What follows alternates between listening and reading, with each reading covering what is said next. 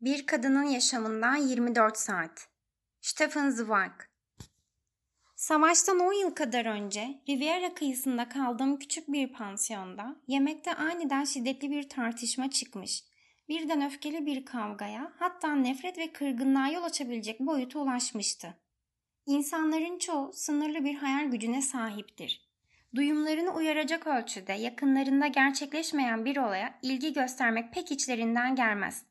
Ama aynı şey gözlerinin önünde doğrudan duygularına dokunma mesafesinde gerçekleşirse bu olay önemsiz bile olsa hemen aşırı bir duyarlılık gösterirler.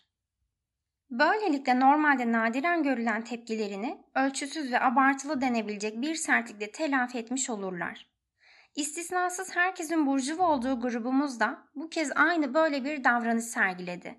Oysa genelde herkes sakin sakin kendi arasında havadan sudan konuşur, yüzeysel küçük şakalar yapar, çoğunlukla yemek bittikten hemen sonra dağılırdı. Alman çift günübirlik gezintiye çıkıp amatör fotoğraf çekmeye gider, keyfine düşkün Danimarkalı tek düze balık avına çıkar, soylu İngiliz kadın kitaplarına gömülür, İtalyan çift Monte Carlo'ya kaçamak yapmaya gider, bense şezlongda tembellik yapar ya da çalışırdım. Oysa bu kez hepimiz o öfkeli tartışma yüzünden oturduğumuz yere çakılıp kaldık. İçimizden birinin birden ayağa fırlamasının nedeni her zamanki gibi nazik bir hoşça kalın demek için değil, aksine az önce söylediğim gibi deyim yerindeyse saygısızlığa varan hararetli kızgını dışa vurmak içindi. Beraber yemek yediğimiz küçük grubumuzu böylesine alt üst eden olay elbette oldukça sıra dışıydı. Benim de aralarında bulunduğum yedi kişinin kaldığı pansiyon dışarıdan bakılınca bağımsız bir villa görünümünde olsa da ah zikzaklar çizen kayaların bulunduğu sahile pencerelerden bakmak öyle muhteşemdi ki. Aslında Büyük Palas Otel'in daha ekonomik sınıftan ek binasından başka bir şey değildi. Aradaki bahçe bu iki binayı doğrudan birbirine bağlıyordu. Bu sayede ek binada kalan bizler otelde konaklayanlarla sürekli karşılaşıyorduk. İşte burası bir önceki gün tam bir skandala sahne olan oteldi. Öğle vakti saat tam 12-20 dakika geçe Parantez içinde zamanı tam olarak belirtmeden geçmem mümkün değil. Çünkü bu olayın kendisi kadar o gergin sohbetin konusu içinde önemli. Fransız bir genç gelmiş, sahile bakan deniz manzaralı bir oda tutmuştu. Sırf bu bile onun hali vakti yerinde biri olduğunun işaretiydi. Ancak gencin hoş bir etki uyandırmasının sebebi sadece mütevazi şıklığı değil, aynı zamanda tepeden tırnağa cezbedici, olağanüstü bir yakışıklığa sahip olmasıydı. İnce bir genç kız, yüzünün ortasına konmuş ipek gibi sarı bıyığı ve şehvetli sıcak dudakları, açık tenli alnının üzerine dökülen bukleler halindeki kahverengi yumuşak saçları, yumuşak ifadeli gözleriyle her bakışı insanı okşuyordu. Onun doğasındaki her şey, yumuşak ve karşısındakini yücelten sevimli bir özelliğe sahip olsa da her türlü yapaylıktan ve gösterişten uzaktı. Uzaktan bakınca ilk anda büyük moda mağazalarının vitrinlerinde elinde şık bastonuyla ideal erkek güzelliğini betimleyen, kibirle hafifçe eğilmiş o pembe renkli bal mumu heykelcikleri biraz anımsatsa da yakından bakınca insanın üzerinde kibirli bir izlenim bırakmıyordu. Çünkü burada söz konusu olan parantez içinde çok nadir rastlanır, doğuştan gelen doğal bir kibarlıktı. Adeta bedeninin bir uzantısı gibiydi. Gelip geçerken herkese tek tek hem mütevazi hem de içten duygularla selam veriyordu. Her an onun mevcut kibarlığını her fırsatta doğal bir tarzda sergilemesini gözlemlemek gerçekten bir zevkti. Bir hanımefendi Vesiyer'e mi yöneldi? Hemen hızlı adımlarla onun pardüsüsünü getirmek için o tarafa koşturuyordu. Her çocuk için sevecen bir bakışı ya da esprili bir sözü vardı. Hem hoş sohbetti hem de ölçülü biriydi. Kısacası o, Tanrı'nın lütfunu esirgemediği insanlardan biriydi. Genellemeden yola çıkarsak, o insanlar güler yüzleri ve gençlikten gelen cazibeleriyle insanlara güzel görünür, bu olumlu nitelikleri her defasında zarafete dönüştürürler. Otelin genellikle yaşlı sayılabilecek hastalıklı konukları arasında onun varlığı insanın içini açan bir şeydi. Gençliğin o zafer edası taşıyan adımlarıyla bazı insanlara çok büyük bir zarafet kazandıran çeviklik ve canlılıktan gelen o enerjiyle karşı konulamaz bir biçimde herkesin sempatisini kazandı. Geleli daha iki saat olmuştu ki Lion'un zengin ve şişman fabrikatörün iki kızıyla 12 yaşındaki Annette ve 13 yaşındaki Blanche'la birlikte çoktan tenis oynamaya başlamıştı bile. Kızların tamamen kendi iş dünyasına çekilmiş, zarif ve nazik anneleri Madame Henriette ise kendisine henüz bağımlı iki küçük kızının genç yabancıyla bilinçsizce cilveleşerek nasıl flört ettiklerini belli belirsiz bir gülümsemeyle izledi. Genç adam akşam bir saat kadar satranç masasında bizi seyrederken rahatsızlık vermeden sakin sakin birkaç güzel anekdot anlattı. Kocası bir meslektaşı ile her zamanki gibi domino oynarken ilerleyen saatlerde Madame Henriette ile terasta bir aşağı bir yukarı uzun uzun yürüdüler. Sonra onu gecenin geç saatlerinde ofisin loş ışığında otelin bayan sekreteriyle kuşku uyandıracak kadar samimi bir şekilde sohbet ederken gördüm. Ertesi gün beraber balık tuttuğumuz Danimarkalı'ya eşlik etti. Balık avı konusunda inanılmaz bilgili olduğu anlaşıldı. Sonrasında Lyon'lu fabrikatörle uzun uzun politikadan konuştular. Aynı şekilde bu konuda da iyi bir sohbet arkadaşı olduğunu gösterdi. Çünkü Şişko beyefendinin o sırada attığı kahkahalar kayalara çarpan dalgaların sesini bastırmıştı. Yemekten sonra onun burada geçirdiği zamanın her anını tam olarak anlatmam, durumun anlaşılması için kesinlikle gerekli. Bir saat kadar yine Madame Henriette ile bahçede baş başa sade kahve içtiler. Onun kızlarıyla yine tenis oynadı. Lobide Alman çiftle sohbet etti.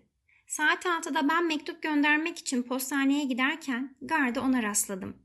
Aceleyle bana yaklaşıp özür dilercesine ani bir haberle geri çağrıldığından ama iki gün içinde döneceğinden söz etti. O akşam yemek salonunda gerçekten yoktu. Ama sadece bedenen yoktu. Çünkü bütün masalarda sadece ondan ve onun hoş ve neşeli yaşam tarzından söz ediliyordu. Geceleyin saat 11 sularıydı. Bir kitabı bitirmek için odamda oturuyordum. O sırada birden açık pencereden bahçedeki huzursuz çığlıkları ve bağırtı seslerini duydum. Otelin karşı tarafında gözle görülür bir hareketlilik hissediliyordu. Meraktan çok huzursuzluktan hemen koşarak karşıya kadar 50 adım atmıştım ki konukların ve personelin gürültülü bir telaş içinde olduklarını gördüm. Kocası Namur'dan gelen arkadaşıyla her zamanki saatte domino oynarken Bayan Henriette sahile inen Taraça'da akşamları yaptığı yürüyüşten dönmediği için bir felaket yaşanmış olmasından korkuluyordu. Genellikle rahatına düşkün ağır kanlı adam tıpkı bir boğa gibi tekrar tekrar sahile koştu. Sinirden gerilen sesiyle ''Henriette! Henriette!'' diye gecenin karanlığını delercesine avaz avaz bağırırken Sesi ölümcül yara almış dev bir hayvanın korku uyandıran ve dünyanın kurulduğu zamanları anımsatan sesine benziyordu. Garsonlar ve komiler heyecanla merdivenlerde bir aşağı bir yukarı koştururken bütün konuklar uyandırıldı ve jandarmaya telefon açıldı. Tüm bunların arasında o şişko adam önü açık iğneyle ayakları birbirine dolanarak ağır ağır yürüyor, hiç farkında olmadan ''Henriette! Henriette!'' Diye gecenin karanlığına doğru hıçkırıyor, bağırıyordu. O arada çocuklar üst katta uyanmış, üzerinde gecelikleriyle pencereden aşağıya annelerine sesleniyor, baba da onları yatıştırmak için tekrar yukarıya koşturuyordu. Sonra anlatılamayacak kadar korkunç bir şey oldu.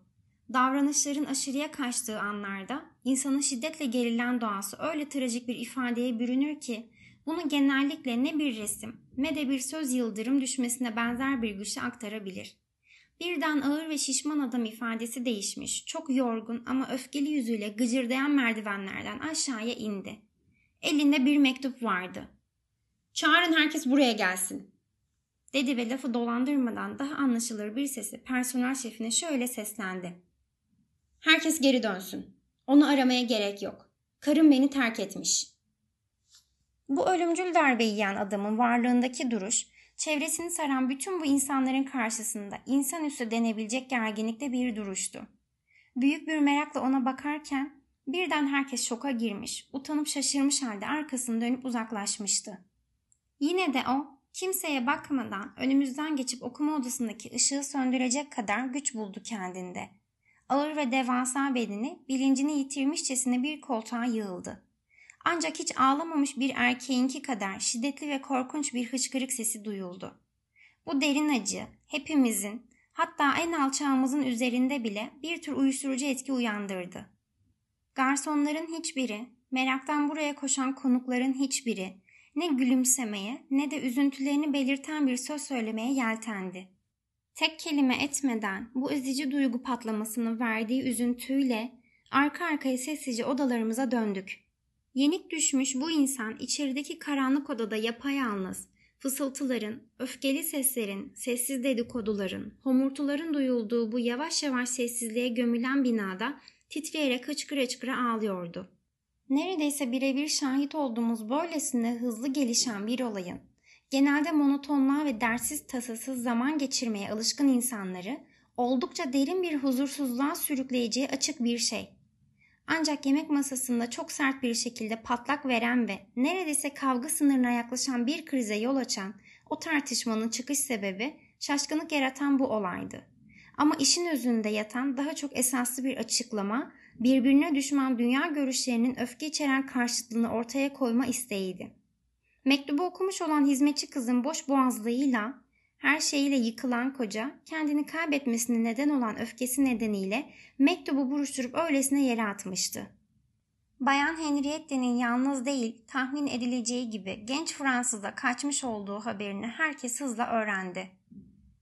Parantez içinde böylece birçok kişinin Fransız gence beslediği sempati süratle azalmaya başladı. Oysa bu küçük Madame Bovary'nin zengin ve taşralı kocasına şık ve genç bir yakışıklıyı yeğlemesi ilk andan itibaren anlaşılır bir şeydi. Ama oteldeki herkesi bu kadar kızdıran mesele şuydu ki ne fabrikatör ne de kızları ne de bayan Henriette bu Lawless'ı önceden tanıyordu. Yani terastaki o iki saatlik akşam sohbeti, bahçedeki bir saatlik sade kahve içme seansı, 33 yaşındaki mükemmel kadının eyleme geçlemesine, kocasını ve iki çocuğunu aniden terk etmesine ve hiç tanımadığı stil sahibi genç bir adamın öylesine peşine takılmasına yetmişti. Dipnot Loveless Samuel Richardson'ın Clarissa adlı romanındaki karakterlerden Clarissa Harlowe'u baştan çıkaran Robert Loveless. Dışarıdan bakılınca gayet açık olan bu olayı birlikte yemek yediğimiz kişiler aşık çiftin hain bir aldatması, kurnaz bir manevrası olarak değerlendirip topluca onaylamadıklarını ifade ettiler.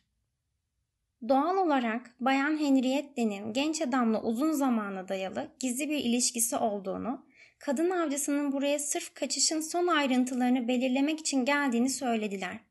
Zira vardıkları sonuca göre sadece iki saatlik bir tanışmanın ardından saygın bir kadının hemen ilk ıslığın peşine takılması tamamen olanaksızmış. Oysa olaya farklı açıdan bakmak benim için daha eğlenceliydi. Böyle bir şey mümkün diye ısrarla savunmaya geçtim. Hatta yıllar yılı hayal kırıklığına yol açmış can sıkıcı bir evlilik yüzünden bir kadının aşırı bir maceraya atılmak için içsel olarak hazır olma olasılığından da söz ettim. Benim beklenmeyen karşı çıkışımla herkes tartışmaya katıldı. Gerek Alman, gerekse İtalyan çift, Yıldırım aşkı gerçeğini hem aptallık hem de saçma sapan bir roman fantezisi olarak doğrudan gönül kırıcı bir aşağılamayla reddetmeleriyle tartışma iyiden iyiye alevlendi. Şimdi burada çorbayla başlayıp tatlıyla son bulan yemek süresince devam eden tartışmanın, fırtınalı akışının sonradan tüm ayrıntılarına değinmenin bir anlamı yok. Bu sofrada oturan zeki insanlar olsa da rastlantı sonucu çıkan tartışmanın öfkesiyle öne sürülen gerekçeler düşünüp taşınmadan aceleye getirildiklerinden olacak genellikle banaldi.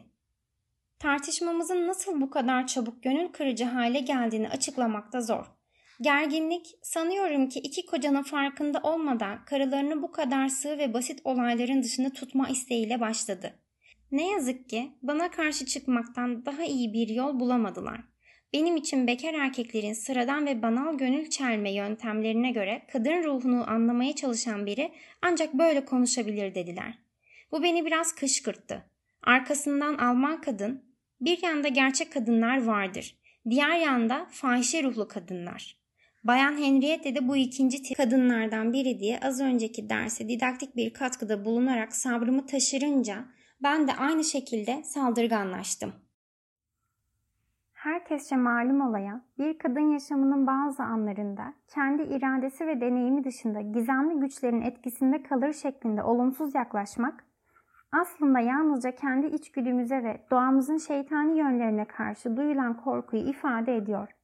Kolayca baştan çıkarılanlara göre kendini daha güçlü, daha akıllı ve daha temiz hissetmek bazı insanlara haz veriyor olmalı. Diğer yandan ben şahsen bir kadının özgürce ve tutkuyla içgüdülerinin peşine takılmasını, genellikle alışına geldiği üzere kocasının kollarında onu kapalı gözlerle aldatmasından daha dürüst bulurum dedim. Aşağı yukarı böyle şeyler söyledim. Alevlenen sohbet sırasında diğerleri Bayan Henrietta'yı saldırdıkça onu daha büyük bir heyecanla savundum. Parantez içinde, doğrusunu söylemem gerekirse iç dünyamın sınırlarının çok ötesine geçerek yaptım bunu. Bu heyecan her iki çift için öğrenci jargonunda kullanıldığı gibi hodir meydan anlamına geldi. Kendi içlerinde pek uyumlu olmasalar da kuartet gibi dayanışmacı bir ruhla öfke içinde bana karşı saldırıya geçtiler. Öyle ki adeta bir futbol maçında eline kronometre tutan hakem gibi orada oturan güler yüzlü yaşlı Danimarkalı zaman zaman yumruğunun tersiyle uyarıcı anlamda masaya vurmak zorunda kalıp ''Gentlemen, please'' demek zorunda kaldı. Fakat bunun etkisi her seferinde çok kısa sürdü. Beylerden biri arka arkaya üç kez sinirden yüzü kıpkırmızı kesilip oturduğu yerden ayağa fırladığında karısı onu binbir zorlukla yatıştırdı. Sözün kısası bir on dakika böyle geçti. Eğer Mrs. C aniden uzlaşma sağlamak için ılımlı bir tavırla tartışmanın tansiyonu düşürmeseydi sohbet kavgayla biterdi. Soylu, yaşlı ve aksaçlı İngiliz kadını oylama yaparak seçmemiştik. Ama o masamızın onursal başkanıydı. Yerine dik bir şekilde otururken herkes hep aynı samimiyetle davranırdı. Az konuşurdu ama hoşa giden bir ilgiyle insanı dinlerdi. Salt dış görüntüsüyle bile insan içini açan bir hali vardı. Aristokrat tavrını koruyan duruşundan harika bir rahatlık ve sükunet yansırdı. Herkese hem zarif bir incelikle özel bir yakınlık gösterir hem de belli bir mesafe koyardı. Çoğunlukla kitaplarıyla bahçede oturur, zaman zaman piyano çalar, nadiren de insanların arasına karıştığı ya da yoğun bir sohbete katıldığı görülürdü. Varlığı hissedilmese de hepimiz üzerinde özel bir güce sahipti. Şimdi o ilk kez sohbete katıldığında hepimiz çok yüksek sesle ve kontrolsüz konuştuğumuz için mahcup olduk. C, Alman kocanın kaba bir tavırla yerinden fırladıktan sonra yavaşça masaya oturması esnasında geçen sıkıntılı anlardan yararlandı. Birden pırıl pırıl gri gözlerini yukarıya çevirdi ve sonra nesnel denebilecek bir netlikle konuya kendince yaklaşmak için bir an kararsızlık içinde bana baktı. Eğer doğru anladıysam siz Bayan Henriette'nin ya da herhangi bir kadının masumca ani bir serüvene itilebileceğini, böyle bir kadının bir saat önce imkan ve ihtimal vermediği olayları eyleme dökebileceğini, bu olaylar nedeniyle asla suçlanmaması gerektiğini düşünüyorsunuz, değil mi? Kesinlikle böyle düşünüyorum hanımefendi. O zaman her etik yargı tamamen anlamsız, her etik kuralında hiçe sayılmasının bir mazereti var demek ki. Gerçekten Fransızların dediği gibi tutku suçu suç değildir diyorsanız devlet hukuku ne için var? Hukukta fazla iyi niyete yer yoktur. Gerçi siz de insanı şaşırtacak kadar iyi niyetlisiniz. Diyerek sözlerine hafif bir gülümsemeyle devam etti. O zaman her suçta bir tutku unsuru bulmak, bu tutkuyu da mazeret saymak yeterli. Sözlerinin net ve aynı zamanda keyifli denebilecek tonu üzerimde son derece olumlu bir etki bıraktı. Farkında olmadan onun mesafeli tavrını örnek alarak aynı şekilde yarı şaka, yarı ciddi karşılık verdim. Devlet hukukunun bu konularla ilgili kararlarının benden daha sert olduğu kesin. Onun sorumluluğu empati kurmadan gelenek, görenek ve genel ahlak düzenini korumaktır. Bu onu mazeret bulmak değil, yargılamak zorunda bırakır. Sivil bir şahsiyet olarak ben niçin savcı rolü oynayacakmışım ki? Meslek seçmem gerekiyorsa savunma cephesinde olmayı yeğlerim. Şahsen insanları mahkum etmektense anlamak beni daha mutlu kılar. Mrs. C pırıl pırıl gri gözlerini bana dikip öylece durdu. O an beni anlamadığı korkusuna kapılıp söylediklerimi ona İngilizce tekrarlamayı geçirdim aklımdan. Ancak o büyük bir ciddiyetle adeta bir sınavdaymışçasına sorularını art arta sıraladı. Henüz aşkına değer olup olmadığını hiç bilemeyeceği herhangi bir adamın peşine takılmak için kocasını ve iki çocuğunu terk eden bir kadını küçük görmüyor musunuz? Kötü bulmuyor musunuz yani? Artık çok genç sayılmayan ve çocukları için onuruna sahip çıkması gereken bir kadının Bu kadar düşüncesiz ve akılsız davranışını gerçekten bağışlayabilir misiniz? Size tekrar ediyorum hanımefendi, diye fikrimi savunmayı sürdürdüm. Bu durumda kimseyi yargılamak ve kınamak istemem. Az önce biraz aşırıya kaçtığımı size rahatlıkla itiraf edebilirim. O zavallı bayan Henriette de bir kahraman değil elbette. Serüven peşinde koşan biri de değil. Bir büyük aşık ise hiç değil. Cesaretle arzusunun peşine takıldığı için ona büyük ölçüde saygı duyuyorum.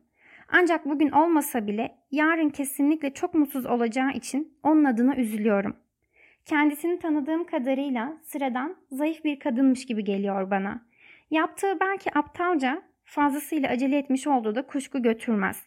Ama asla alçak ve adi biri değil. Bu zavallı mutsuz kadını küçümseme hakkını kendine gören herkese her zaman karşı çıkarım. Peki bizzat siz ona aynı değeri veriyor musunuz? Aynı saygıyı duyuyor musunuz? Önceki gün beraber olduğunuz şerefli kadınla dün hiç tanımadığı adamla kaçan kadın arasında bir fark gözetmiyor musunuz? Hiç. Biraz bile. Azıcık bile gözetmiyorum. Is that so? Farkında olmadan İngilizce konuşmuştu. Kafası dikkat çekecek ölçüde sohbetle meşgul görünüyordu. Düşünürken kısa bir an geçmişti ki pırıl pırıl bakışlarını bir kez daha soru sorarcasına bana doğru kaldırdı. Yarın Madame Henriette ile diyelim liste karşılaşsanız o genç adamın kolunda ona selam verir misiniz? Elbette. Onunla konuşur musunuz? Elbette. Karınızla eğer siz evli olsaydınız sanki hiçbir şey olmamış gibi böyle bir kadını tanıştırır mıydınız? Elbette. Would you really? diye İngilizce konuştu. Hiç inanılır gibi değil diyen hayret dolu şaşkın bir ifadeyle. Surely I would diye farkında olmadan aynı şekilde İngilizce yanıt verdim. Mrs. C sustu. Hala yoğun düşünceler içinde olduğu görülüyordu. Adeta gösterdiği cesarete şaşmışçasına bana bakıp şöyle dedi. I don't know if I would. Perhaps I might do it also.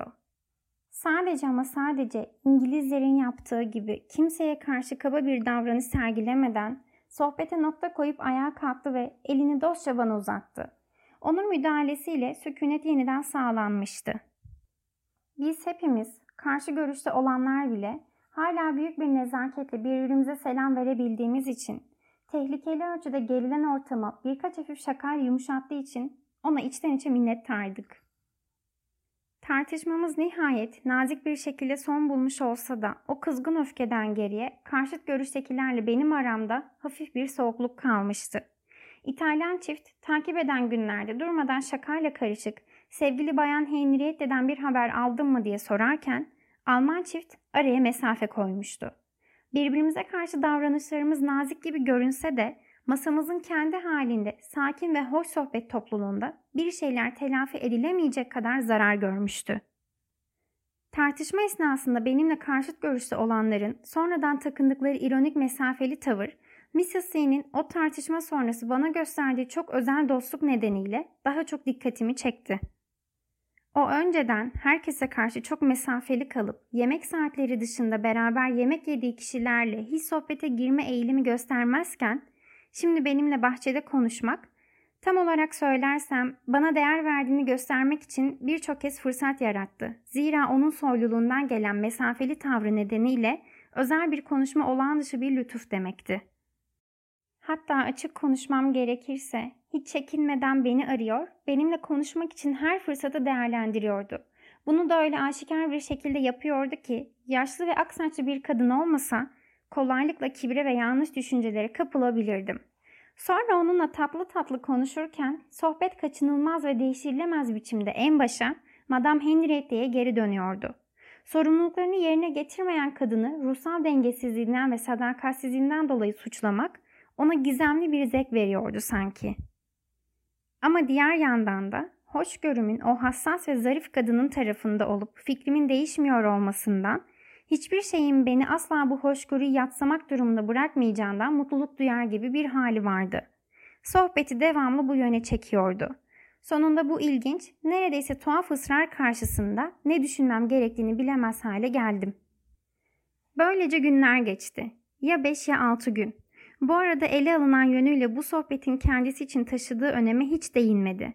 Ama önemliydi bu onun için. Bir yürüyüş sırasında bir vesileyle buradaki zamanımın dolduğunu, bir sonraki gün ayrılmayı düşündüğümü söylediğimde netlik kazandı bu konu benim için. Genelde oldukça sakin görünen yüzü o an birden dikkat çekecek kadar gergin bir ifadeye büründüğünde deniz grisi gözlerine gökyüzündeki bulutların gölgesi düşmüş gibi oldu ve şöyle dedi. Çok yazık. Sizinle konuşmak istediğim çok şey vardı. O an itibariyle bir parça huzursuzluk ve tedirginlik baş gösterdi. Sözler ağzından çıkarken kendisini aşırı meşgul eden ve dalgınlaştıran başka şeyler düşündüğü belliydi. Nihayetinde bu dalgınlığa bizzat kendisi sorun verdi. Zira aniden beliren suskunluğun sonunda beklenmedik şekilde elini bana uzattı. Aslında size söylemek istediklerimi açıkça konuşamadığımı görüyorum. En iyisi size mektup yazayım. Dedikten sonra onda görmeye alışkın olduğumdan daha hızlı adımlarla otele doğru yürüdü. Gerçekten de akşam üzeri yemekten hemen önce odamda bir mektup buldum. Kararlı ve okunaklı bir yazıyla kaleme alınmıştı. Gençlik yıllarımda elime geçen yazılı belgeleri maalesef gereken önemi verip onları saklamadığım için metni tam olarak aktaramam. Ama özetle söyleyecek olursam bana özel yaşamıyla ilgili bir şeyler anlatmak için iznimin olup olmadığı sorusuyla beni yokluyordu. Şimdiki yaşamıyla hiç ilgisi olmayan o dönemin çok geride kaldığını, oradan öbür gün ayrılıp gideceğim için 20 yıldan fazla bir zamandan beri kendisini içten içe kemiren ve meşgul eden şeyleri anlatmanın kendisini biraz rahatlatacağını yazıyordu. Böyle bir konuşma beni rahatsız etmeyecekse belirttiği saatte görüşmemizden memnuniyet duyacağını söylüyordu. Burada yalnızca özüne değindiğim mektup beni inanılmaz büyülemişti. Sırf İngilizcesi bile netlik ve kesinlik açısından olağanüstüydü. Yine de yanıt vermem çok kolay olmadı. Yanıt vermeden önce üç taslak yırttım. Bana bu kadar güven duymanız benim için bir onur. Eğer isteğiniz buysa dürüstçe yanıt vereceğime dair size söz veriyorum. Sizin içinizden geldiği kadarından fazlasını bana anlatmanızı elbette sizden isteyemem. Ancak ne anlatacaksanız hem kendinize hem bana tamamen gerçeği anlatmalısınız. Lütfen bana duyduğunuz güveni özel bir onur olarak algıladığıma inanınız. Yazdığım not aynı akşam odasına gitti. Yanıt ertesi sabah geldi. Size tümüyle hak veriyorum. Değerli olan her zaman için gerçeğin yarısı değil, tamamıdır. Kendimden ve sizden hiçbir şey saklamamak için tüm gücümü toplayacağım. Akşam yemeğinden sonra odama geliniz. 67 yaşındayım. Yanlış anlaşılmaktan korkacak halim yok. Bahçede ya da insanların yanında konuşamam.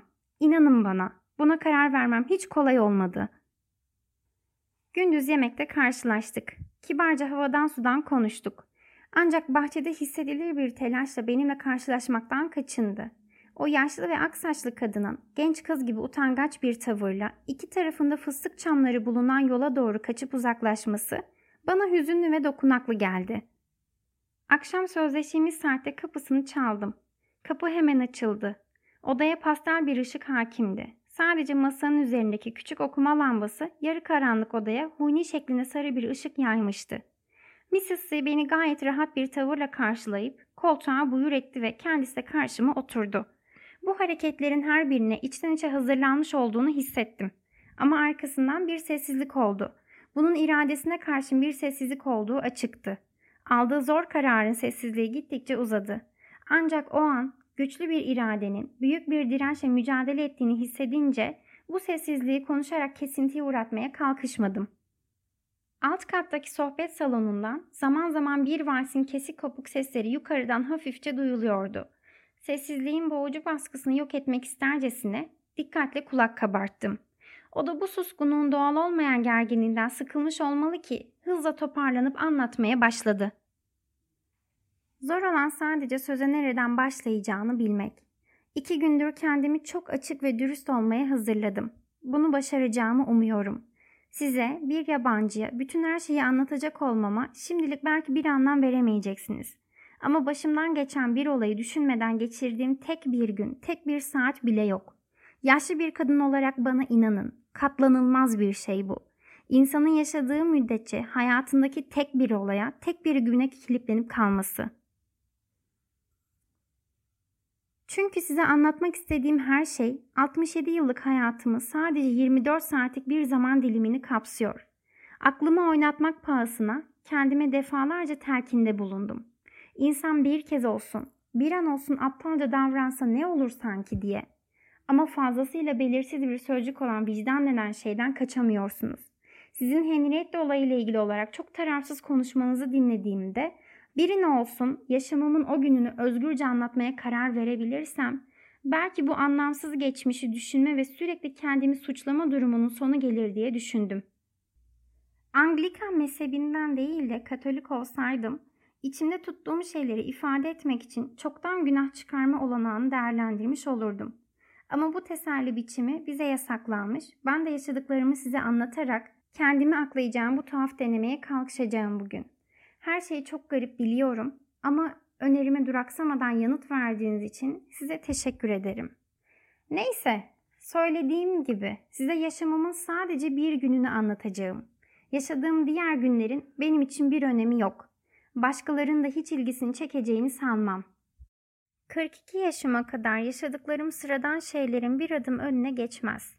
Annem babam İskoçya'da toprak sahibi soylu sınıftan varlıklı insanlardı. Büyük fabrikalarımız ve kira gelirlerimiz vardı. Taşra soylusuna özgü bir biçimde yılın önemli bir bölümünü çiftliklerimizde geçirir, mevsimi geldiğinde de Londra'da yaşardık. 18 yaşındayken bir partide kocamla tanıştım. Tanınmış Ar ailesinin ikinci oğluydu. 10 yıl kadar Hindistan'da orduda görev yapmıştı. Vakit kaybetmeden evlendik. Kendi sosyal çevremizde dertsiz tasasız yaşadık. 3 ay Londra'da, 3 ay çiftliklerimizde, geriye kalan zamanda da İtalya, İspanya ve Fransa'da bir otelden diğerine geçerek. Bu arada evliliğimize en ufak bir gölge düşmedi. Dünyaya gelen iki oğlumuz bugün artık yetişkin. Ben 40 yaşındayken kocam aniden öldü. Tropik ülkelerde yaşadığı yıllar sırasında yakalandığı bir karaciğer rahatsızlığı vardı. İki korkunç hafta içinde onu kaybettim. Büyük oğlum o sıralar çoktan çalışmaya başlamıştı. Küçüğü ise üniversitede okuyordu. Bu yüzden birdenbire tam bir boşluğa düştüm. İçinde bulunduğum yalnızlık, benim gibi şefkatli evlilik bağına alışmış biri için korkunç bir işkenceydi. Her eşyası bana sevgili kocamın trajik kaybını anımsatan o ıssız evde bir gün bile kalmak benim için olanaksızdı. Oğullarım evleninceye kadar zamanımın çoğunu seyahatlerde geçirmeye karar verdim. Aslında kocamın ölümünden sonra yaşam benim için anlamsız ve gereksiz hale gelmişti. 23 yıl boyunca her anımı, her düşüncemi paylaştığım kocam ölmüştü. Çocuklarımın bana ihtiyacı yoktu. Karamsarlığım ve melankolimle onların gençliğini zedelemekten korkuyordum. Kendim içinse artık ne bir şey istiyor ne de bir şey arzuluyordum. Önce Paris'e yerleştim. Orada sırf sıkıntıdan mağazaları ve müzelere gittim. Ama hem kentte hem de etrafımda olup bitenler bana yabancıydı. Yaz kostümlerime nezaketen acıyan gözlerle bakmalarına katlanamadığım için insanlardan kaçıyordum. Cansız ve ruhsuz göçebenin o aylarını anlatabilecek kadar bile hatırlamıyorum. Yalnızca ölmek istediğimi hatırlıyorum. Ama çok istediğim halde o hüzünlü halimle bunu çabuklaştıracak güçten yoksundum. Yaz tutarak geçirdiğim iki yılın sonunda yani 42 yaşındayken orada bulunduğum son Mart ayıydı. Benim için değersiz olmakla birlikte acılarımın bir parça dindiği bu zaman diliminde Monte Carlo'ya gittim. İşin doğrusu şu, sıkıntıdan yaptım bunu. Hiç değilse dış dünyanın cazip araçlarıyla kendini doyurmak isteyen iç dünyamın acı veren, mide bulantısı gibi kabaran boşluğu yüzünden yaptım.'' İçimde duygularımı harekete geçiren şeyler azaldıkça yaşam çarkının en hızlı döndüğü yerlere gitme ihtiyacı duyuyordum. Macera yaşamamış biri için başkalarının acı veren huzursuzluğu tiyatro oyunu ya da müzik gibi heyecan veren bir deneyimdir. Bu nedenle sık sık kumarhaneye gittim. Başka insanların yüzünde mutluluk veya şaşkınlık ifadesinin dalgalar halinde huzursuz gelgitini görmek beni heyecanlandırıyordu. Oysa o korkunç buhran bizzat benim içimdeydi. Ayrıca kocam tedbiri elden bırakmadan zaman zaman bu oyunu salonlarının konuğu olmaktan hoşlanırdı. Ben de bilinçsizce ona olan büyük bağlılığımdan olacak, onun eski alışkanlıklarının hepsini sadakatle sürdürüyordum. İşte bütün oyunlardan daha çok heyecan veren ve yıllarca yazgımı kötü bir şekilde etkileyen o 24 saat orada başladı. Öğle yemeğini aile tarafından bir yakınım olan Düşes Emile yemiştim. Akşamki ziyafet sofrasından sonra da kendimi yatağa girecek kadar yorgun hissetmiyordum. Böylece kumar salonuna girdim. Oyuna katılmadan masaların arasından bir oraya bir buraya gezinmeye başladım. Bir yere toplanmış oyuncuları özel bir tarzda izlemeye başladım. Özel bir tarzda diyorum. Yani mütevaffa kocamın bana öğrettiği tarzda. Bir keresinde bir jeton almayı yelteninceye kadar koltuklarında saatlerce oturan yaşlı ve kırışmış kadınlara, hilebaz profesyonel oyunculara ve kağıt oyunu koketlerine siz de bilirsiniz ya o acıklı romanlarda her zaman anlatıldığı kadar da çekici ve romantik olmayan Avrupa'nın aristokrat sınıfı, deyim yerindeyse kaymak tabakası olarak bir araya toplanmış, o adı kötüye çıkmış topluluğu seyretmekten yorulup sürekli aynı yüzlere şaşkın şaşkın bakmaktan sıkıldığımı söylediğimde öğretmişti bunu bana kocam.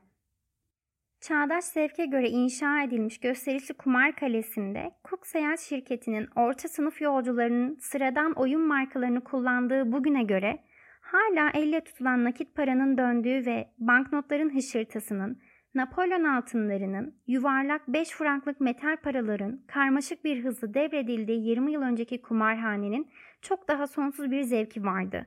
Ama o zaman da bana umursamaz yüzlerin monotonluğu pek ilginç gelmezdi.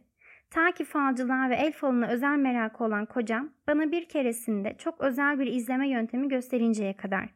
Aslında ilgisiz ilgisiz durmaktan çok daha ilginç, çok daha heyecanlı ve merak uyandırıcıydı. Şöyle. Asla bir yüze değil, sadece masadaki dörtgen alana, orada da insanların sadece ellerine, sadece kendine özgü davranışlarına bakmak gerekiyordu. Tesadüfen de olsa hiç yeşil masayı, yalnızca yeşil dörtgen bölmeyi hiç incelediniz mi bilmem.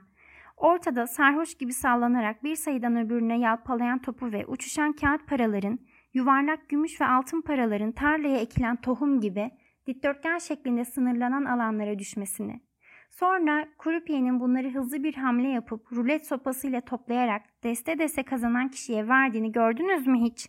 Böyle bir görüş açısını ayarladığınızda değişken olan tek şey ellerdir. Yeşil masanın etrafında çepeçevre açık tenli, heyecanlı, bekleyen birçok el hepsi her zaman bir giysinin kolunun farklı boşluğundan çıkarak dikkatle izler. Her biri sıçramaya hazır bir yırtıcı hayvan, her birinin şekli ve rengi farklı, bazısı çıplak, bazısı yüzükler ve şakırtılı zincirlerle gemlenmiş, bazısı vahşi hayvan gibi kıllı, bazısı terli ve yılan balığı gibi bükük ama hepsi korkunç sabırsızlık yüzünden gergin ve titrek. Farkında olmadan aklıma hep hipodrom gelirdi.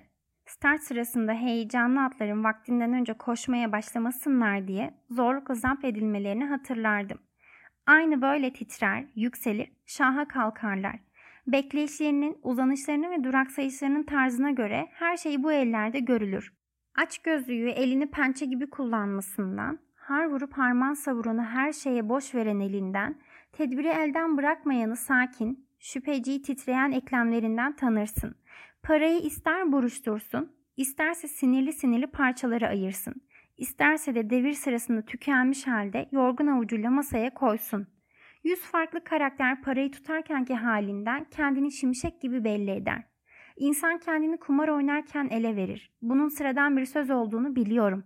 Ama benim demek istediğim şu. Kumar oynarken insanın eli kendisini daha açık olarak ele verir. Çünkü bütün kumarbazlar ya da çoğunluğu diyelim kısa zamanda yüz hareketlerine hakim olmayı öğrenirler. Üst tarafa yani gömlek yakasının üzerine duygusuzluğun soğuk maskesini takarlar. Dudaklarının etrafındaki çizgileri aşağı doğru çekmeye uğraşır. Heyecanlarını öfkeyle sıktıkları dişlerin arasına iterler.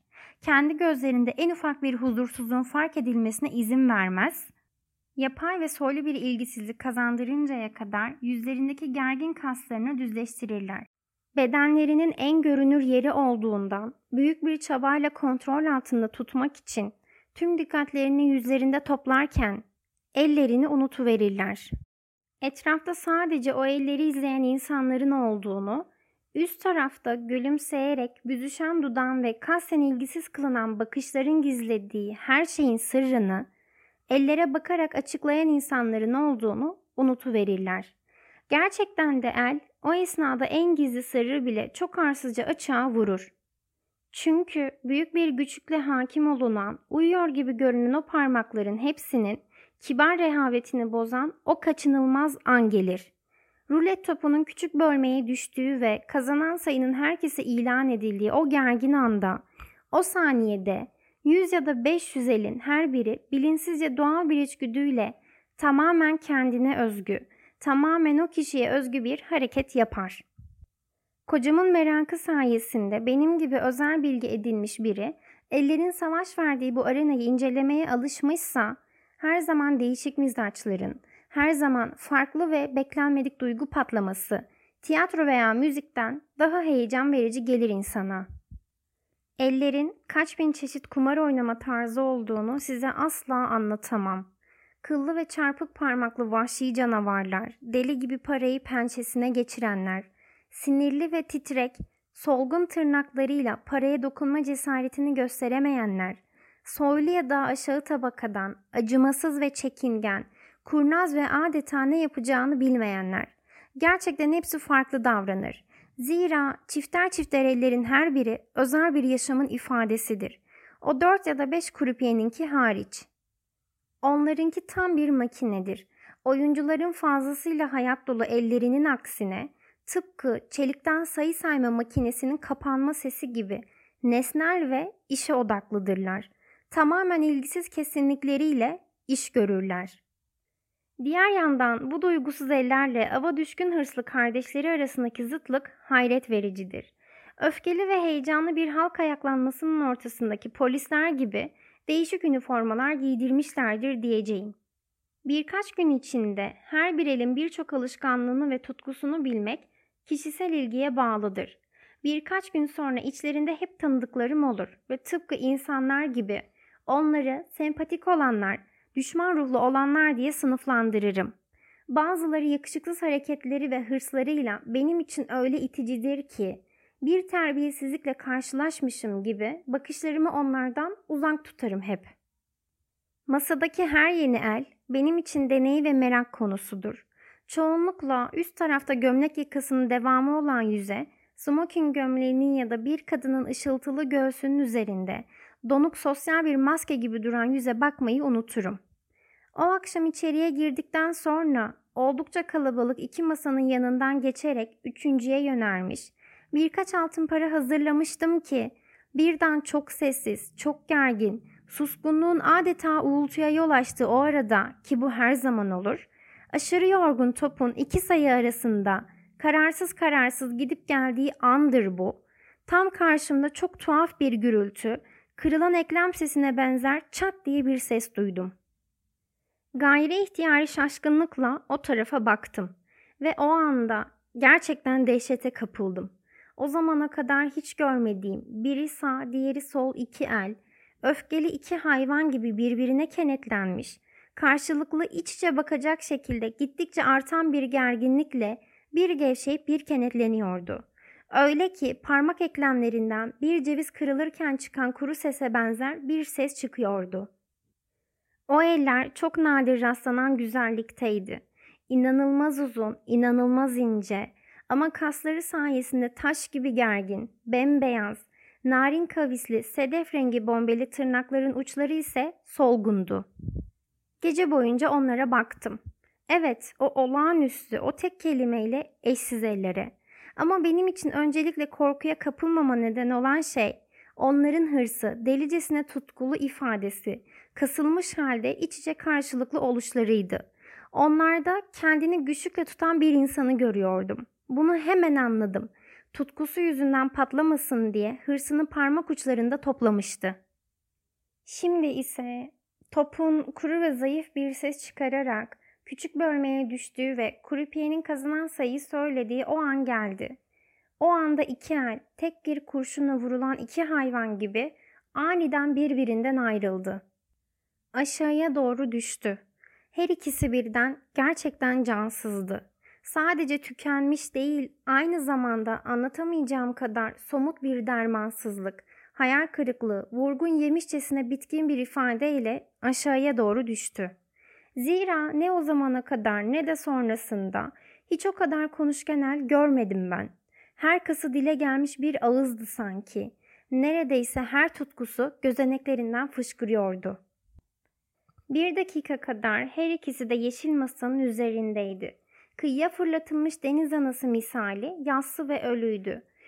Sonra biri sağ el güçlükle parmak uçlarında başlayarak doğrulmaya çalıştı. Titriyordu. Geriye çekildi. Kendi ekseni etrafında dönüp kararsız durdu. Tekrar dönerek aniden sinirle kaptığı bir jetonu baş parmağının ve işaret parmağın uçları arasında küçük bir tekerlek gibi kararsız kararsız yuvarladı. Ve aniden kedi gibi kamburunu çıkarıp panter gibi eğilerek 100 franklık jetonu siyah alanın ortasına attı. Deyim yerindeyse fırlattı. Öylece uykuya yatmış, sol eli ise sanki bir işaret almışçasına ani bir heyecan sardı. Ayağa kalkıp yavaşça emekleyerek titreyen, jetonu fırlatırken deyim yerindeyse bitkin düşen kardeş ele doğru sokuldu. Şimdi ikisi de ürperti içinde yan yanaydı. İkisi de don nöbeti geçirirken kolayca birbirine kenetlenen dişler gibi eklemleriyle sessizce masaya vuruyordu. Hayır, hiçbir zaman bir kere bile bu kadar çok konuşan, bu kadar heyecan ve gerilimden dolayı kasılmış bir ifadeye sahip başka eller görmedim ben. Bu kubbeli mekandaki diğer her şey, salonlardan gelen metalik sesler, Kurupiye'nin pazar yerlerindeki satıcıların çığlığına benzer sesi, insanların geliş gidişleri, şu an yüksekten atılan, yuvarlak ve zemini düz kafesine tutkuyla atlayan o top bile, parlayan ve vızıldayan izlenimlerin sinirleri rahatsız ederek harekete geçiren çeşitliliğin hepsi, seyri beni bir şekilde büyüleyen, titreyen, nefes alıp veren, soluyan, bekleyen, üşüyen, ürperen o iki eşsiz elin yanında bana birden ölü ve donuk göründü. Ama sonunda daha fazla dayanamadım. O büyülü ellerin sahibi insanı, onun yüzünü görmem gerekiyordu. Ürkekçe, evet gerçekten ürkekçe çünkü o ellerden korkuyordum. Gözlerimi yavaşça gömleğinin kollarına, ince omuzlarına doğru kaldırdım. Yine şoka girdim. Çünkü bu yüzde tıpkı eller gibi dizginsiz ve kusursuz coşku dolu bir dil konuşuyordu. Zarif ve neredeyse kadınsı denebilecek bir güzellikle aynı sonsuz inatçılık ifadesine sahipti. Ben hiç böyle bir yüz görmemiştim. Bu kadar dışarıya doğru kavis çizen, tümüyle kendisinden kopuk bir yüz. Onu bir maske, gözsüz bir maske gibi rahatça izlemek için bolca fırsatım oldu. Bir saniye olsun ne sağ ne sol tarafa döndü bu tutkunun esiri göz. Bir yanda göz bebeği, öbür yanda rulet topu. Biri açık göz kapağının altında sabit, siyah, donuk bir cam küre gibi dururken onun parlak aksi maun renkli diğeri yuvarlak rulet çarkının içinde çılgınca bir heyecanla sıçrayarak yuvarlanıyordu. Hiç, bir kez daha söylüyorum, böyle gergin, bu kadar büyüleyici bir yüz görmemiştim. Genç ve aşağı yukarı 24 yaşındaki bir insanın yüzüydü bu. İnce, narin hatlı, biraz uzunca ve bu yüzden de bu kadar etkileyici. Tıpkı elleri gibi yüzü de yetişkin erkek olmaktan öte, coşkuyla kumar oynayan bir oğlan çocuğunun yüzü gibiydi. Ancak tüm bunların farkına ben daha sonra vardım. Çünkü o an bu yüz hırs ve çılgınlığın ön plana geçtiği bir ifadenin arkasında tamamen kaybolmuştu. Susuz kalan küçük ağzı dişlerini yarı yarıya açığa çıkarmıştı. Dudakları kas katı bir şekilde açıkken dişlerinin nöbet geçirircesine birbirine çarptığını on adım mesafeden görebiliyordunuz. Açık sarı bir tutam saçı terden alnına yapışmış, yere düşmekte olan birininki gibi öne doğru düşmüştü. Ardı arkası kesilmeyen seyirti, burnunun iki yanında bir ileri bir geri titreşim yaratıyordu. Sanki cildin altında gözle görünmeyen küçük dalgalar hareket halindeydi. Ve bu tamamen öne eğik kafa, farkında olmadan gittikçe daha çok öne doğru düşüyordu. İnsana küçük topun sarmalıyla sürükleniyormuş duygusu veriyordu. Ellerini şiddetle sıkmasının nedenini ancak o an anladım. Ancak bu karşı basınç sayesinde bu kasılmayla odağından sapma eğilimi gösteren bedenini dengede tutabiliyordu. Ben hiç yine aynı şeyleri söyleyeceğim. Tutkuyu bu kadar açık, bu kadar vahşi, bu kadar çekincesiz bir doğallıkla gözler önüne seren bir başka yüz görmemiştim. Bakışlarımı ona sabitledim. O yüz, dönen topun sıçrayışı ve seyirişine yönelen o bakışlar kadar tutkusuna zincirli, bir o kadar da bağlıydı. O andan başlayarak salonda olup biten başka hiçbir şeyin farkına varmadım. Her şey bana soluk, donuk ve bulanık, o yüzde alevlenen ateşle kıyaslanınca karanlık göründü. Hiç kimseyi görmeden belki bir saat boyunca yalnızca bir kişiyi ve onun jestlerini tek tek izledim. O sırada Kurupiye 20 altın parayı onun alması için hırsla uzanan eline doğru sürerken gözleri parlak bir ışık gibi kıvılcım saçıyordu. Kasılan ellerinin oluşturduğu yumruklar aniden açılmış ve parmakları birbirinden ayrılmıştı. Yüzü o saniye aniden aydınlandı ve oldukça gençleşti. Kırışıklıkları düzleşti, gözleri parıldadı. Öne doğru kasılan bedeni kolaylıkla doğrulup bir binici rahatlığıyla hızla oraya oturdu. Zafer duygusuyla dolu, parmakları kibirli ve aşık bir ifadeyle yuvarlak metal paraları şıngır şıngır öttürüyor, onları birbirine vuruyor, onlara dans ettiriyor, onlarla türlü türlü sesler çıkartıyordu. Sonra huzursuzluk içinde tekrar başını döndürdü. Adeta burun delikleriyle koklayarak doğru izi arayan genç bir köpek gibi birden hızlı bir hamleyle altın paralardan oluşan kümenin hepsini dörtgenlerden birine boşaltmak için yeşil masaya şöyle bir göz gezdirdi. Ardından yine o sabırsız bekleyiş, o gerginlik başladı. Yine o dudakların elektriklenmişçesine sarsılan dalga hareketleri başladı. Yine eller kasıldı İnsanı kıvrandıran gerilim bir hayal kırıklığıyla moral bozucu şekilde son buluncaya kadar yüzünde beliren o erkek çocuğuna özgü ifade şehvetli bekleyişin ardından kayboldu. Az önce erkek çocuğu gibi heyecanlanan yüz sarardı. Beti benzi soldu ve yaşlandı. Gözleri cansızlaşıp ateşi söndü. Tüm bunlar birkaç saniye içinde topun tahmin edilenin dışında bir sayı üzerine düştüğü ana kadar geçen zamanda oldu. Kaybetmişti. Birkaç saniye öylece oraya baktı. Sanki anlamamış gibi aptalca sayılabilecek bir bakışla Buna rağmen Kurupiye'nin insanda kamçı etkisi uyandıran ilk çağrısıyla parmaklar hemen pençesini alsın diye yine birkaç altın paraya uzandı. Fakat kendinden emin hali kaybolmuştu. Metal paraları önce bir alana sonra farklı düşünüp bir diğerine koydu. Top daha yuvarlanmaktaydı ki titreyen eliyle ani bir hevesle kapılıp buruşuk iki banknotu hızla dörtgen alanın içine attı. Kaybetme ve kazanmaya dair bu hızlı iniş çıkış aralıksız sürdü. Tahminen bir saat kadar. Bu zaman zarfında büyülenmiş bakışlarımı önce tüm heyecanların akınına uğrayan sonra durulan o sürekli değişim halindeki yüzden bir an bile alamadım. Gözlerimi ellerinden ayıramadım. Fıskiyeli havuz misali duyguların bir yükselip bir alçaldığı göstergenin bütünlüğü her kasıyla yansıtan o büyülü ellerden. Ben hiç doğaya düşen ışık ve gölge gibi tüm renklerin ve duyguların sürekli değişim halinde hızla belirdiği o yüzü seyrettiğim kadar büyük bir heyecanla tiyatroda bir oyuncunun yüzünü seyretmedim. Ben hiç kumar oynayan yabancı birinin bu heyecanıyla tüm benliğimle empati kurmadım. Biri beni o an izlemiş olsa çelik gibi o noktaya sabitlenmemi bir hipnoz olarak değerlendirebilirdi. Gerçi benim kendimde olmama halim de bir şekilde buna benzer bir durumdu. Bu mimik oyununa bakmaktan kendimi alamıyordum. Bulunduğum mekanda birbirine karışan ışıklar, gülüşmeler, insanlar ve bakışlar gibi başka her şey sarı bir duman gibi etrafımın gelişi güzel sarmıştı. Bunun ortasında da alevler arasında bir ateş parçası gibi onun yüzü duruyordu. Hiçbir şey duymuyor, hiçbir şey hissetmiyor. Ne öne doğru geçmek için izdam yaratan insanları, ne de duyargalar gibi aniden öne atılan, para atan veya para toplayan başka elleri fark ediyordum. Ne topu görüyor ne de kurupiyenin sesini duyuyordum. Ancak rüyada gibi olan biten her şeyi heyecan ve aşırılık yüzünden iç bükey ayna misali abartılı olarak bu ellerde görüyordum. Zira topun kırmızı bölmeye mi yoksa siyah bölmeye mi düştüğünü, yuvarlandığını veya durduğunu bilmek için rulet tablosuna bakmam gerekmiyordu. Kaybetmek ve kazanmak, beklenti ve hayal kırıklığına dair her evre, tutkunun esir aldığı bu yüzdeki sinirler ve jestlerin oluşturduğu hummalı çizgilerden okunuyordu. Ama arkasından o korkunç an geldi.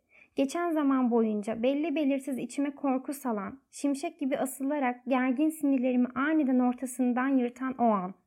Top yine çıt çıt eden o efi sesiyle tablaya düştü. Yine yüz kadar ağzı nefesini tuttu o an gelip çattı. Ta ki Kurupiye'nin sesi kazanan sayıyı bu kez sıfır bildirinceye kadar. O arada Kurupiye işgüzar rulet sopasıyla her yandan sesi duyulan şıkır şıkır öten metal paraları, hışır hışır eden banknotları çoktan toplamaya başlamıştı bile. İşte o anda kasılmış her iki el oldukça ürkütücü bir hareket yaptı. payına düşen bir şey olmadığı halde bir şeyler kapmak için adeta havalandı. Sonra yer çekimine yenik düşmekten başka yol bulamayıp ölürcesine yorgun masaya doğru indi. Sonrasındaysa aniden bir kez daha canlandı. Nöbete tutulmuşçasına masadan çekilip ait oldukları bedene koştu. Yaban kedisi gibi vücudunun üst bölümüne doğru yukarısına, aşağısına, sağına soluna tırmandı. Belki bir yerine hala unutulmuş bir metal para sıkışmıştır diye sinirli sinirli ceplerin hepsini yokladı. Ama her seferinde eli boş geri döndü. Gittikçe daha çok öfkelenerek bu anlamsız ve gereksiz aramayı yineledi. O arada rulet tablosu yeniden dönmeye başlamıştı bile. Diğerlerinin oyunu devam ediyordu. Metal paralar şıkır şıkır ses çıkarıyor, koltuklar yerinden oynuyor, iç içe geçen yüz çeşit hafif sesini oluşturduğu gürültü salonu vızıltıyla dolduruyordu. Titriyor, korkudan sarsıntı geçiriyordum. Sanki bir tane de olsa metal para bulmak için umarsızca buruşuk giysinin ceplerini ve şişkin görünen yerlerini karıştıran eller benim ellerimdi. Bu kadar net yaşıyordum her şeyi. Ve birden tek bir hamleyle adam karşımda ayağa kalktı. Tam olarak söylersem aniden huzursuzluğa kapılan biri gibi ayağa kalkmıştı. Boğulmamak için olduğu yerde yukarıya fırlayan biri gibi. Arkasındaki sandalye gürültüyle yere yuvarlandı. Ama bunu fark etmeden, mahcup ve şaşkın bir tavırla kendisine yol veren etrafındaki kişilere dikkat etmeden, sendeleyerek yürüyen adam ağır adımlarla masadan uzaklaştı. O an sanki taş kesildim. Çünkü o insanın o sırada nereye gittiğini hemen anlamıştım. Ölüme. Böyle ayağa kalkan biri otele geri dönmez, bir şarap evine, bir kadına, bir tren kompartmanına, hayatın içinde var olan herhangi bir yere gitmezdi. Ancak derin bir boşluğa atlamaya giderdi. Bu cehennem salonunda en duygusuz biri bile bu insanın herhangi bir yerden, evden ya da bankadan ya da akrabalardan destek almadığını, son parasıyla yaşamını tehlikeye atarak burada oturduğunu ve şimdi sendeleyerek bir yere gittiğini, başka herhangi bir yere ama kesinlikle bu yaşamın ötesinde bir yere gittiğini anlardı. Hep korkmuş olmama, ilk andan itibaren kazanç ve kayba dair daha yüce bir şeyin burada söz konusu olduğunu gizemli bir şekilde hissetmiş olmama rağmen, şimdi yaşamın onun gözlerinde süratle nasıl kaçtığını ve ölümün henüz hayattaki bu yüzün betini benzin nasıl soldurduğunu görünce kötü şeyler olacağı içime doğdu. O insan yerinden kalkıp hızla uzaklaştığı sırada sendelerken ben farkında olmadan onun bedensel hareketlerini öyle içselleştirmiştim ki ellerimle bir yere tutunma ihtiyacı hissettim.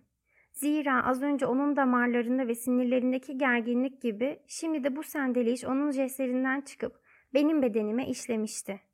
Ama sonra beni de ardı sıra sürükledi. Peşinden gitmeliydim. İradem dışı ayaklarım beni ona götürüyordu. Tamamen bilinçsizce oldu bunlar. Bunu yapan bizzat ben değildim. Aksine kimseye bakmadan, kendim ne durumdayım bilmeden çıkışa giden koridora doğru koştum. Vesi yerdeydi. Görevli ona pardösüsünü getirdi. Ama kendi kolları artık ona itaat etmiyordu. İşini özenle yapan görevli, farklı birine yardım eder gibi giyinmesine yardım etti. Bahşiş vermek için elini robot gibi yeleğinin cebine soktuğunu gördüm. Ama eli cebinden boş çıktı. O an yine birden her şeyi hatırlar gibi oldu. Görevliye mahcup halde bir söz söylemek isterken dili dolaştı ve az önceki gibi öne doğru ani bir hamle yaptı. Ardından tam bir sarhoş gibi kumarhanenin merdiven basamaklarından yalpalayarak inerken kapıdaki görevli önce küçümseyici bir ifadeyle sonra durumu kavrayan bir gülümsemeyle kısa bir süre arkasından baktı. Onun o tavrı öyle sarsıcıydı ki tanık olduğum için utanç duydum. Bir tiyatroda sahnenin kenarından yabancı birinin çaresizliğini seyretmiş gibi rahatsızlık duyup başımı yana çevirdim. Ama sonra yine aniden o anlaşılmaz korku beni düşüncelerimden uzaklaştırdı. Vestiyerden pardösümü alıp hiçbir şey düşünmeden tamamen mekanik, tamamen içgüdüsel bu yabancı insanın peşinden hızla karanlığa doğru koştum. C hikayesini anlatmaya bir an için ara verdi. Karşımda hiç kıpırdamadan oturmuş, kendine özgü sükunet ve nesnellikle neredeyse aralıksız konuşmuştu. Tıpkı içten içe hazırlanıp olayları özenle sıraya dizmiş biri gibi. Şimdi ilk kez durmuştu. Ara verip aniden hikayesini bir yana bırakarak doğrudan bana döndü. Hem size hem kendime söz verdim diyerek söze başladığında biraz huzursuzdu. Olan biten her şeyi büyük bir dürüstlükle anlatacağım diye. Ama ben şimdi sizden bu dürüstlüğüme tüm kalbinizle inanmanızı ve davranış tarzımın altında söylenmemiş şeyler olabileceğini düşünmemenizi rica edeceğim. Böyle olması beni bugün utandırmaz belki ama gerçek tümüyle saptırılmış olur. Yani mahvolmuş o kumarbazın arkasından caddede koşarken o genç insana aşık filan olmadığımı vurgulamalıyım. Aklımdan onun bir erkek olduğu bile geçmedi. O dönem 40 yaşını aşmış bir kadın olarak eşimin ölümünden sonra bir erkeğe yan gözle bile bakmış değildim. Böyle şeyler benim için kesinlikle bitmişti. Bunun altını çizerek söylüyorum size. Söylemem gerekli. Çünkü daha sonra yaşanan her şeyi dehşet uyandıran yönleriyle anlamanız sizin için zor olur. Beni o bahtsız insanın peşine zorunluymuşum gibi düşüren duygularımı açıkça anlatmak benim için elbette kolay değil. Bunun içinde merak vardı ama özellikle insanı dehşet içine bırakan bir korku da vardı. Daha doğrusu ilk andan başlayarak gözle görülmeyen, belli belirsiz hissetmiş olduğum korkunç bir şeye karşı duyulan bir korkuydu bu. Ama böyle hisleri insan analiz edemiyor, bölümleri ayıramıyor, özellikle çok zorlayıcı, çok hızlı, çok anlık bir şekilde arka arkaya geliştikleri için belki de yolda koşarken bir otomobilin altında kalması muhtemel bir çocuğu tutup geriye çekmek gibi yardım amacıyla tamamen içgüdüsel bir davranıştı benimki. Ya da kendileri yüzme bilmedikleri halde boğulan birinin arkasından köprüden atlayan insanların durumuna benzetilebilir belki yaptıklarım. Giriştikleri eylemin aptalca bir cesaret olduğuna dair mantık yürütmeye vakit bulamadan büyülenmiş gibi bir şey onları arkalarından iter. Bir arzudur onları aşağıya çeken. Aynen böyle. Düşünmeden, sağlıklı bir bilinçten yoksun olduğum o anda oyun salonundan çıkışa, çıkıştan Taraça'ya doğru bassızın peşine düştüm. Eminim ki ne siz ne de gözleriyle böyle bir şeye tanık olan herhangi bir kişi bu korku dolu meraktan kaçınabilirdi. Zira olsa olsa 24 yaşındaki o genç adamın bir ihtiyar gibi güçlükle, bir sarhoş gibi sallanarak, bağı çözülmüş kırık eklemlerle kendini merdivenden yola açılan Taraça'ya doğru sürüklemesinden daha üzüntü veren bir manzara düşünülemez. Orada çuval gibi ağır bir şekilde bir banka yığıldı. Onun bu hareketi yine bende ürperti yarattı ve aklımdan şu geçti. Bu insan tükenmiş. Ancak bir ölü ya da hiçbir kasında yaşam belirtisi olmayan biri ancak böyle yığılıp kalır. Omzuna doğru eğik duran kafası bankın arkalığına dayanmış, kolları dermansız kendi halinde yere doğru sarkmıştı. Titreyerek yanan sönük fenerlerin yarı karanlığında gelip geçen herkes onun silahla vurulduğunu düşünebilirdi. Ve işte onu birden neden bu şekilde hayal ettiğimi açıklayamam ama birden gözlerimin önüne geldi bu hayal. Elle tutulacak kadar somut, ürpertici ve korkunç denecek kadar da gerçekti. Böylece o anda o bana karşımda silahla vurulmuş biri gibi geldi. Cebinde bir tabanca taşıdığından ve yarın o insanı ya bu bankın ya da başka bir bankın üzerinde boylu boyunca uzanmış, cansız ve kan gölüne batmış halde bulacaklarından emindim kesinlikle. Zira bir taş uçuruma düşerken nasıl ki dibi bulmadan durmazsa o da kendini banka öyle bırakmıştı. Ben hiç bedensel jestlerle anlatılan yorgunluk ve çaresizliğe dair benzer bir ifade görmemiştim. Şimdi benim durumumu düşünün bir. Yıkılmış o insanın hareketsiz halde oturduğu bankın 20 ya da 30 adım gerisinde ne yapacağımı bilmeden bilinçsizce duruyordum. Ya yardım etme niyetiyle ileriye doğru yürüyecektim ya da bize öğretildiği ve kuşaktan kuşağa aktarıldığı kadarıyla sokakta yabancı bir erkekle konuşmak ayıp olduğu için geriye çekilecektim. Gaz fenerleri bulutlu gökyüzüne doğru puslu bir ışık yayıyordu. Nadiren biri hızla geçip gidiyordu. Çünkü neredeyse gece yarısı olmuştu ve ben parkta intiharın içindeki bu kişiyle yalnız sayılırdım. Beş ya da on kez kendimi toparlayıp ona doğru gitmek istedim. Ama her seferinde ya utangaçlık duygusu ya da belki düşen insan kendine yardım edeni de kendisiyle birlikte sürüklemekten hoşlanır şeklindeki içgüdüsel sezgi beni şiddetle geri çekti. bu gelgitin ortasında durumumun saçmalığını ve gülünçlüğünü kendimde hissediyordum. Buna rağmen ne onunla konuşabiliyor, ne çekip gidebiliyor, ne bir şey yapabiliyor, ne de onu bırakabiliyordum. Belki bir saat boyunca, bitmek bilmez bir saat boyunca karanlık denizin binlerce küçük dalgası zamanı bölerken bu taraçada kararsızlık içinde gidip geldim dersem bana inanacağınızı umuyorum. Bir insanın tümden mahvoluşunun bu görüntüsü beni o kadar sarsmış, o kadar elimi ayağımı bağlamıştı ki ama bir türlü bir şey söyleyecek, bir harekette bulunacak cesareti bulamıyordum. Gecenin yarısını böyle bekleyerek olduğum yerde ayakta durarak geçirebilirdim. Veya belki sonunda daha mantıklı olan bencilliğim beni eve gitmek için harekete geçirebilirdi. Hatta o acı yumağını güçsüzlüğüyle baş başa bırakmaya çoktan karar vermiş olduğumu bile düşünüyorum. Ama o an yüce bir güç benim kararsızlığım karşısında kararlı davrandı. Zira yağmur başladı. Rüzgar bütün akşam boyunca ağır ve nemli bahar bulutlarını denizin üstünde toplamıştı. Gökyüzünün aşağıya doğru büyük bir basınç yaptığını hem akciğeriniz hem kalbinizle hissediyordunuz. Aniden ilk damlaların düşmesiyle gittikçe şiddetlenen yağmur ağır, ıslak, rüzgarın sürüklediği sağanak halinde yeri dövmeye başladı. Farkında olmadan bir büfenin sundurmasına sığınmışım.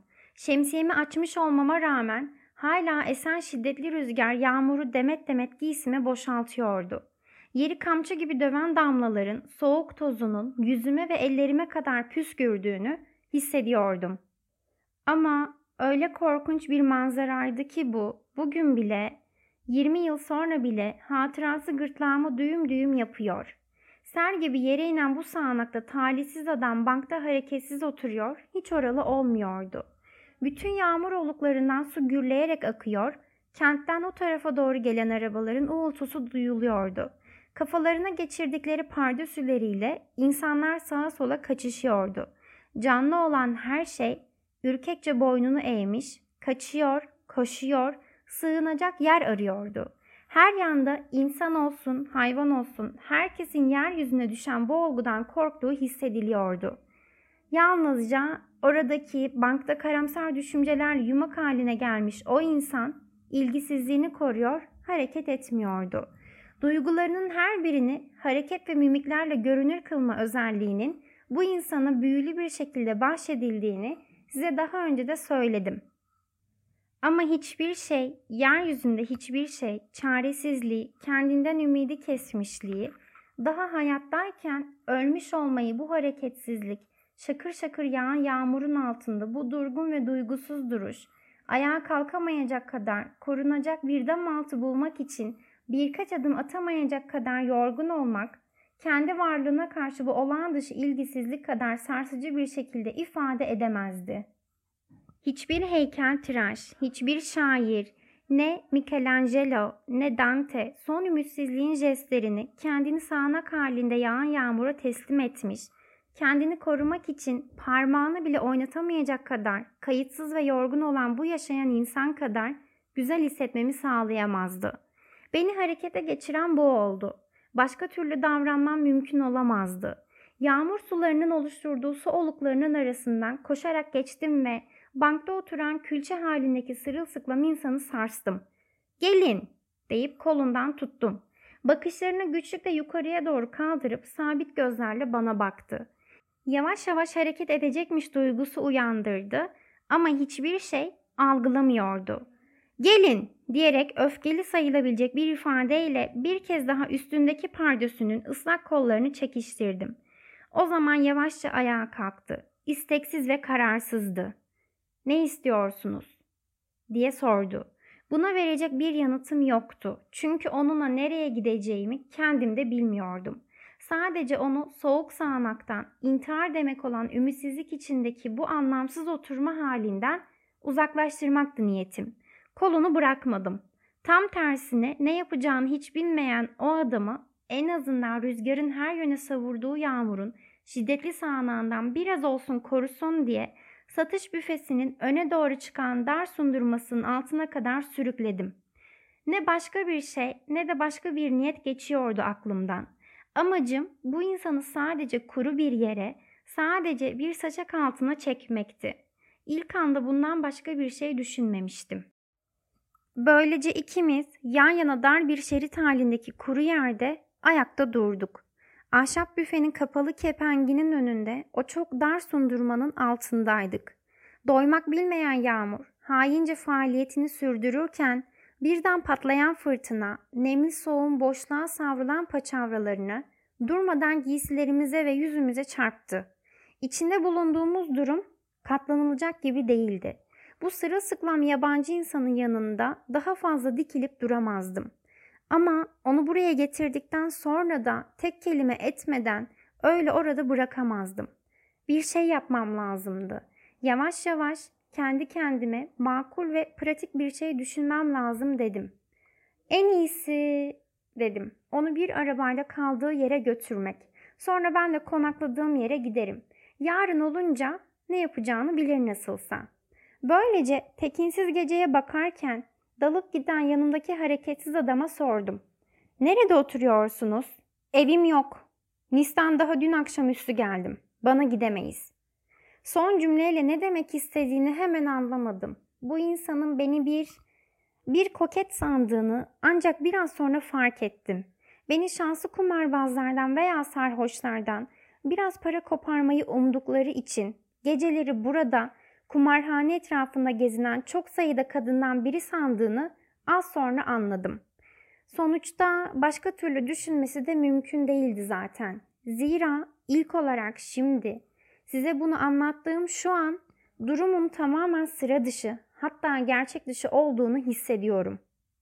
Onu banktan çekiştirerek kaldırmam ve doğal olarak sürüklemem gerçekten zarif bir kadına yakışan türden değilken benim hakkımda başka ne düşünebilirdi ki?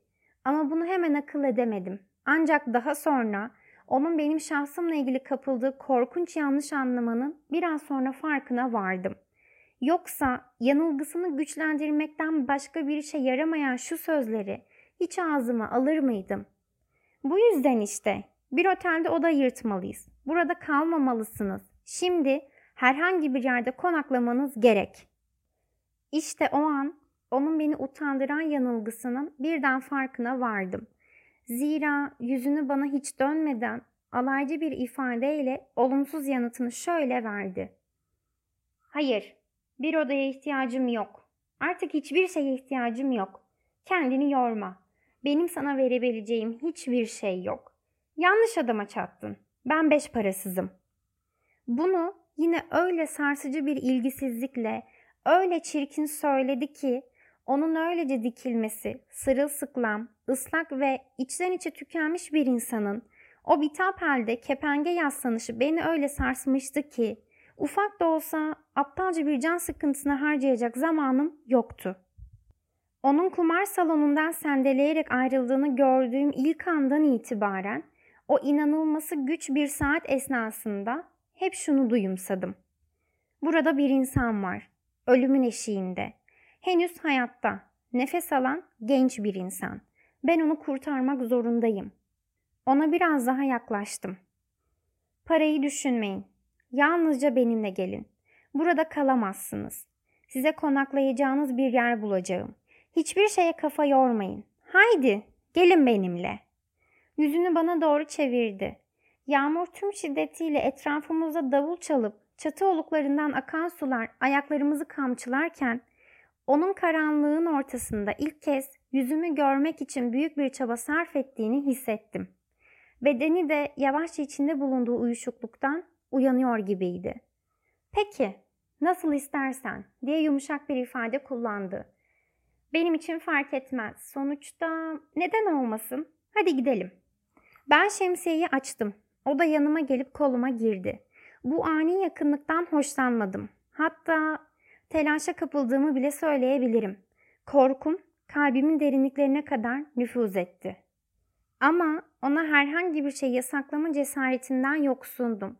Zira onu itecek olsam boşluğa düşerdi.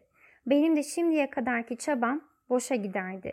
Kumarhaneye doğru biraz geri yürüdük. Şimdi onunla ne yapacağımı bilmediğimi ilk olarak o an anladım. En iyisi diye hızla aklımdan geçirdim. Onu bir otele götüreyim. Orada konaklaması ve yarın evine dönebilmesi için otelde eline para vereyim. Düşündüğüm sadece buydu. Şimdiki gibi arabalar önümüzden hızla geçip kumarhaneye doğru gidiyordu. Birine seslendim ve arabaya bindik. Faytoncu nereye diye sorduğunda ilk anda aklında verecek bir yanıt yoktu. Ama yanımda iliğine kemiğine kadar ıslanmış, sırılsıklam bu insanı hiçbir otelin kabul etmeyeceğini birden düşününce ayrıca gerçekten deneyimsiz bir kadın olarak aklıma hiç ahlaksızca bir şey gelmiyordu. Faytoncuya sadece şunu söyledim. Mütevazi bir otele. Faytoncu telaşsızdı. Sağanağa tutulmuş halde atları harekete geçirdi. Yanımdaki yabancı insan tek kelime etmiyordu. Tekerleklerden takır takır sesler geliyordu. Yağmur şiddetli sağanak halinde camları kamçılıyordu. Bu karanlık, ışık girmeyen, tabuta benzer dikdörtgen yerde sanki bir cenaze ile yol almaktaydım. Bu sessiz beraberliğin garipliğini ve sıkıntısını biraz olsun dağıtayım diye bir söz etmek için düşünmeye başladım. Birkaç dakika sonra araba durdu. Önce ben indim. O adeta uykudan yeni uyanmış gibi arabanın kapısını kapatırken ben faytoncunun parasını verdim.